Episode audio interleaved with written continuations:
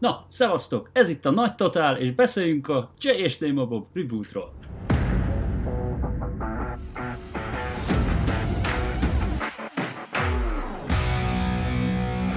Hé, hey, adj egy zacsiba! Szenőtt pénz, kis gempa, lóvét nyom, markomba. Egy, két, egy, Én tudjátok, tudjátok, mit nem értettem évekig? A cenöt pénz, hogy az 15 pénz, hogy cenöt pénz.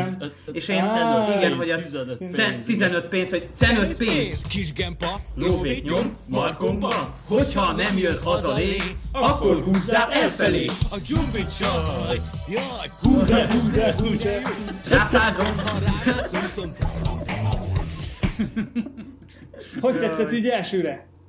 Én fantasztikusnak találtam, hogy a Jay és Néma Bob reboot az konkrétan tényleg az előző résznek a rebootja. Hát, eh, Reboot vagy remake? hát igen, a filmben Erről erről, vitatkoztak, erről erről vitatkoznak, a filmben is. Eh, Akkor nevezzük tényleg így reboot-szerűségnek. Sőt, én azt figyeltem, hogy a film első fele konkrétan ugyanaz, csak nem buszra akarnak szállni, hanem repülőgépre, de ugyanúgy nem tudnak elmenni, ahogy a, az első részben a busszal, most itt a repülővel, ugyanúgy egy, egy fuvaros viszi őket egy darabig, ugyanúgy bemennek abba a, a Kevin Smith univerzumában létező gyors étteremláncnak az egyik mm. éttermébe, és ott ugyanúgy eh, ugye írnak egy ilyen negatív értékelést, csak nem a mozibuzi.com-nak, ugye, hanem annak a kitalált ilyen uh, fuvarozós alkalmazáson futó sofőrnek, aki őket ugye elvitte egy darabig. És utána a filmben ugye nyilván van egy kicsi tehát azért nyilván bizonyos dolgok máshogy történnek, ugye, hogy találkozik a Justice-szal, megismeri a saját lányát, de utána ugyanúgy ugye elmennek Hollywoodba, ugye az első részben ott uh, találkoznak a scooby karakterekkel, akik uh, ott kirakják őket az útszélén, akkor ezek a, a Jay lányáék is kirakják őket az útszélén, tehát hogy gyakorlatilag ugyanaz történik. Csak nem volt Stifler. Némi változtatás. Igen, Stephen. Meg én hiányoltam Mark Hamilt, mint Dákon vágót. Tehát azért szerintem nem mindenki mondott igent a felkérésre szerintem. Mikor az öklök feltűntek, én azt hittem Igen, igen, egyébként, igen. na mondom, mindjárt bejön a dákonvágó, vagy hogy volt a magyarban. Viszont én a végén picit megkönnyeztem, be kell vallanom, mert a stáblistás jelenetnél Stan Lee-nek az a kis videója, a Kevin smith az annyira, annyira kis szép, érzelmes és vicces volt. Meg azt kell mondanom, hogy a Kevin Smithnek a lánya, Harley Quinn Smith, bizonyos Igen. jeleneteknél kiválóan színészkedett, tehát hogy itt teljesen tök jó volt az alakítása. Sőt, még Jason Mewes, aki Jay-t játsza, még neki is volt egy-két egészen komoly pillanata ugye a lányával közös jelenetek során, ami engem meglepett őszintén szólva, hogy, hogy voltak ilyen ténylegesen érzelmesen sikeredett pillanatok, de ugyanakkor szerintem voltak benne eléggé hát úgymond ilyen cringe részek is, ami nem sikerült annyira jól. Gondolok itt a, a japán csaj, aki egy orosz ügynök, és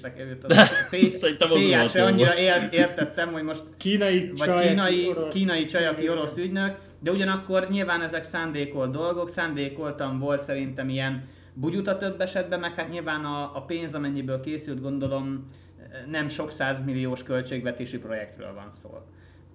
Tehát biztos láttatok a rengeteg utalást. Szerintem mindegyik filmjéből, tehát akár Dogma, Shopstop, Képtelen képregény, tehát a Chasing Game, a képtelen képregény, meg uh, ugye a... Matt Damon, Loki-val. Voltak, voltak olyan uh, filmek, amikre utalás volt, hogy a két Copper például, vagy a Jersey Girl, ugye, ami nálunk apja lánya uh, címen elérhető, ugye Ben Afflecknek a főszereplésével, meg hát egyéb más Hollywood, ké, Hollywoodos képregényes filmekre. Nekem nagyon tetszett Ben Affleck cameója, és egyébként nem tudom, tudtátok el, de szerintem igen, hogy a mert az olvasható volt a stáblistán, hogy ez a kislány, aki a filmben ugye Ben Affleck karakterének a lánya, az valójában Jason Mewes, tehát a Jay-t alakító színésznek a kislánya. Igen, Nekem igen. nagyon tetszett a Ben Afflecknek a, az, a, az a kiszólása, tudod, hogy, hogy egy idő után már Bruce Wayne-né válsz, vagy ha amikor idősebb Igen. leszel, akkor Thomas Wayne-né, vagy a Bruce Wayne anyjává, akinek hú, mi is volt a neve, pedig kísért az ő neve engem, és akkor kinéz a kamerába egy pillanatra, ugye a Marta! Mit mondtál? Hát Marta, Marta, a szemem a sampon! Ja, jó, akkor megkímélem az életet. Na, szóval, hogy ez, ezek nekem így tetszettek. Szerintem az első részhez hasonlóan ez is egy alpári, gagyi film, de az, aki szereti ezt az univerzumot, és az, aki mondjuk tizenéves korában látta az előző részt és tetszett neki, azt szerintem még a gyengébb jelenetek ellenére is tudta ezt a rebootot élvezni. Mhm. Én nekem ehhez lenne egy megjegyzésem, hogy engem ez a film, tudjátok mire emlékeztetett nagyon, nem tudom, láttátok-e, mondjuk az eredetit nyilván ismeritek, tehát a Dumb és Dumberről van szó, uh-huh. ugye, a Dumb és Dumber Dili Bogyók a magyarban, ugye, és aztán jött ugye a folytatás, amit nem tudom, hogy láttatok-e, annak az volt a címe, hogy Dumber Dumber 2, vagy Igen, a Dumb Dumber Kettyó. ped- Kettyó, csodálatos magyar címet kapott, igen, de maga a film egyébként a stáblistát leszámítva egy iszonyatosan jó nosztalgia bomba, még a sztori is egy picit hasonló, mert ott is ugye egy, el, hát jó, ott, meg nem is tudott róla, hogy, hogy, hogy lánya van a, a Mhm. Dumber, és akkor, ja mondjuk hát itt is most tudtam meg, szóval mindegy, szóval az egyik, hogy nagyon sok párhuzam van a két történet között, tehát ezt az apja-lánya dolgot nagyon sűrűn beleveszik, úgy vettem észre, ilyen kis ö, folytatásokba, vagy rebootba, stb. Mhm.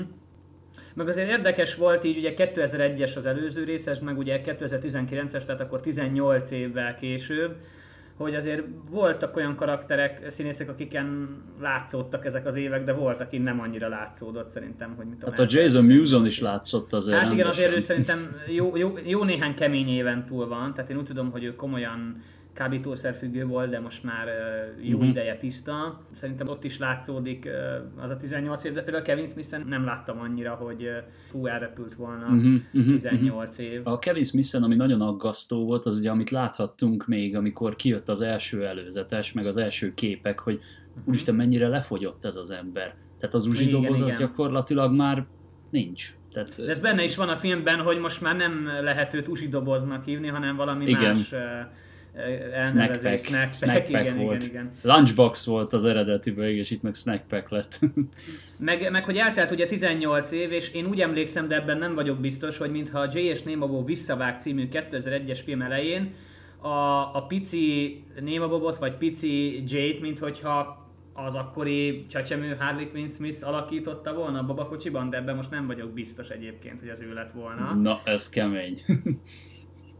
azzal, hogy belevitték ezt a jellemfejlődéses dolgot azzal, hogy egy kicsit több dolog van már a karakterek mögött azzal, hogy szülőké váltak, kicsit olyan érzelmes lett, és ezért is nagyon tetszett a vége a filmnek, mert eszméletlenül megható, és a színészi játékok ezek ebben biztos, hogy segítenek. Emlékeztet minket arra, hogy azért már rengeteg idő eltelt, és hogy belenőttünk egy másmilyen szerepbe azóta. Igen, igen, igen. Ezt a filmet szerintem talán azok tudják a leginkább élvezni, akik eh, tizenévesként látták az előző részt, eh, és most eh, fölnőttek annyi idő alatt, és nyilván a helyén kell kezelni ezt a filmet, mert nyilván nem egy hibátlan film szerintem, meg azért vannak benne talán kínosabb részek is, de hát ha helyén kezeljük ezt a filmet, úgy, mint az előző részt, és ahhoz viszonyítjuk, azok, akiknek a szívében van egy ilyen kis speciális hely, ennek a eléggé alpári film számára, azoknak szerintem azért több esetben mosolyra húzódott a szájuk a film megtekintése során. Illetve szerintem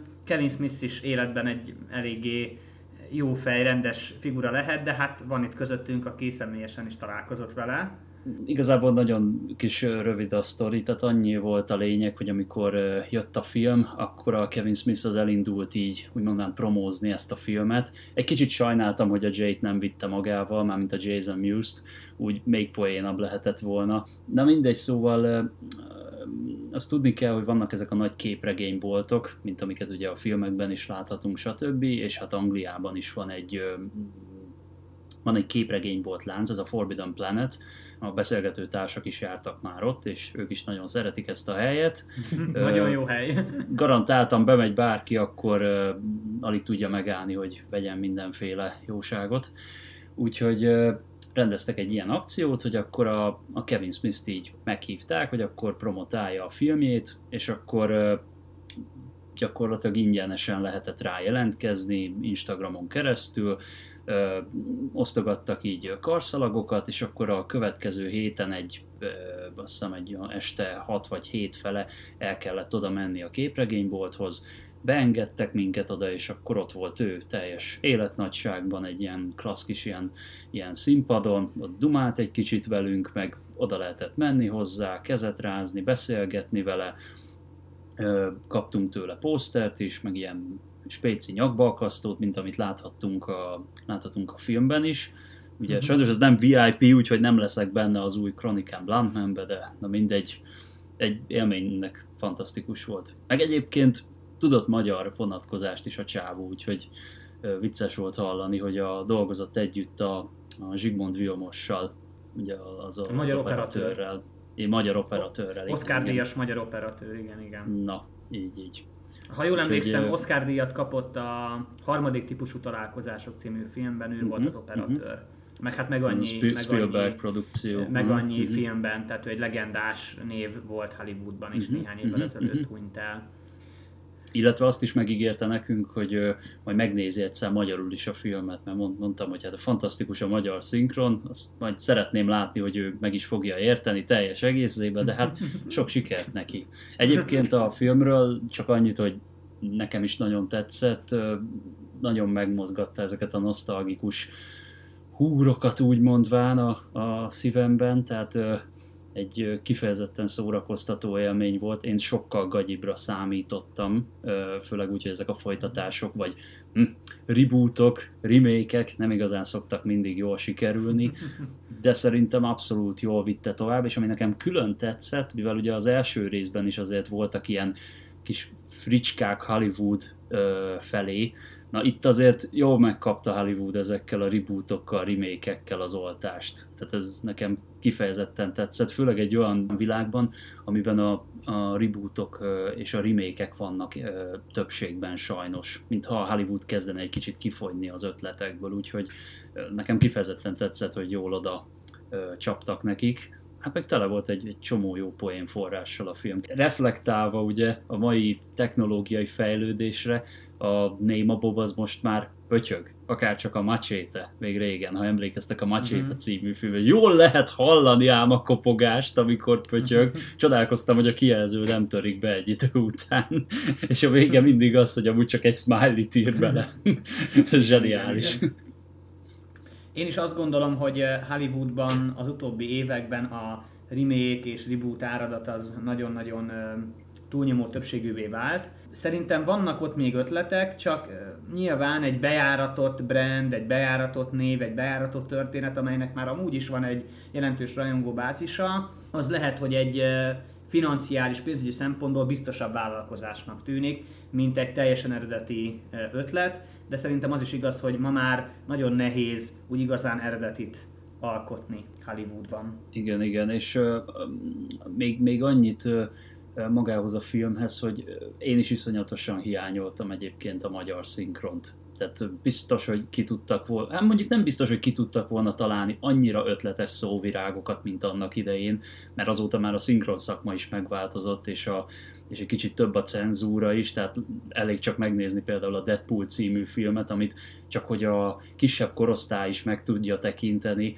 tehát annyira megváltoztatták a, az eredeti káromkodásokat a, a magyar verzióban, hogy egész egyszerűen vérlázító volt. Tehát, hogy amikor a motherfuckerből az lesz, hogy mocskos bunkó, tehát ott azért kicsikét nyílt a bicska. Több esetben emiatt is rendelnek el újra szinkronizálásokat, hogy például korábban egy forgalmazó lefordította, leszinkronizáltatta a filmet, és utána megvette mondjuk egy kereskedelmi tévé, akiknek olcsóbb volt mondjuk újra szinkronizáltatni, és például ezeket a káromkodásokat mondjuk minimálisra venni benne. Uh-huh. Én úgy emlékszem, hogy a magyar szöveget Speyer Dávid fordította, hát akinek ezúton is hatalmas pacsi, mert lehengerlő szövegeket sikerült Az biztos. írnia, illetve a szinkron hangok is nagyon jók voltak szerintem. Rába Rolandnak a J, mint J magyar hangja az eddigi legjobb. Tehát volt már Alföldi Robert J magyar hangja egy korábbi Kevin Smith filmben, de Rába Roland, mint J magyar hangja, hát szerintem iszonyat jól el volt találva, és én nagyon szívesen megnézném ezzel a szinkronstábbal a J és nem a Bob Rebootnak a szinkronját is.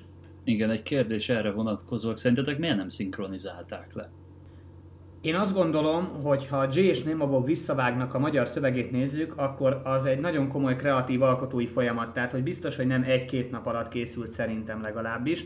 Tehát ugye a régebbi magyar szinkronoknál több idő jutott mondjuk a szövegnek a lefordítására, átírására, magára a szinkron felvételekre, csak azóta ugye lett több szinkron stúdió, van több mint száz magyar nyelvű csatorna, ezekre folyamatosan kell a tartalmakat szinkronizálni, és emiatt nem minden filmre, sorozatra jut annyi idő, amennyit mondjuk rá kéne szánni, és ezért vannak olyan szinkronok, amik talán kevésbé jól sikerültek, de szerintem ma is vannak kifejezetten jó magyar szinkronok, és vannak nagyon-nagyon tehetséges szinkronrendezők, például Bátori Orsolya, Tabán Kata, Nikodém Zsigmond, nekem ők a kedvenceim. Általában, hogyha egy film végén az ő nevüket hallom, mint szinkronrendező, akkor ott szerintem tök jó szinkron munka szokott lenni nagy valószínűséggel addigra, tehát erre az időre már azért a legtöbb ember úgy tud annyira angolul, mert már annyira bekúszott az angol a mindennapokba, hogy talán az is tudja élvezni, aki annak idején egyáltalán nem tudott angolul. Például én sem tudtam angolul, uh-huh.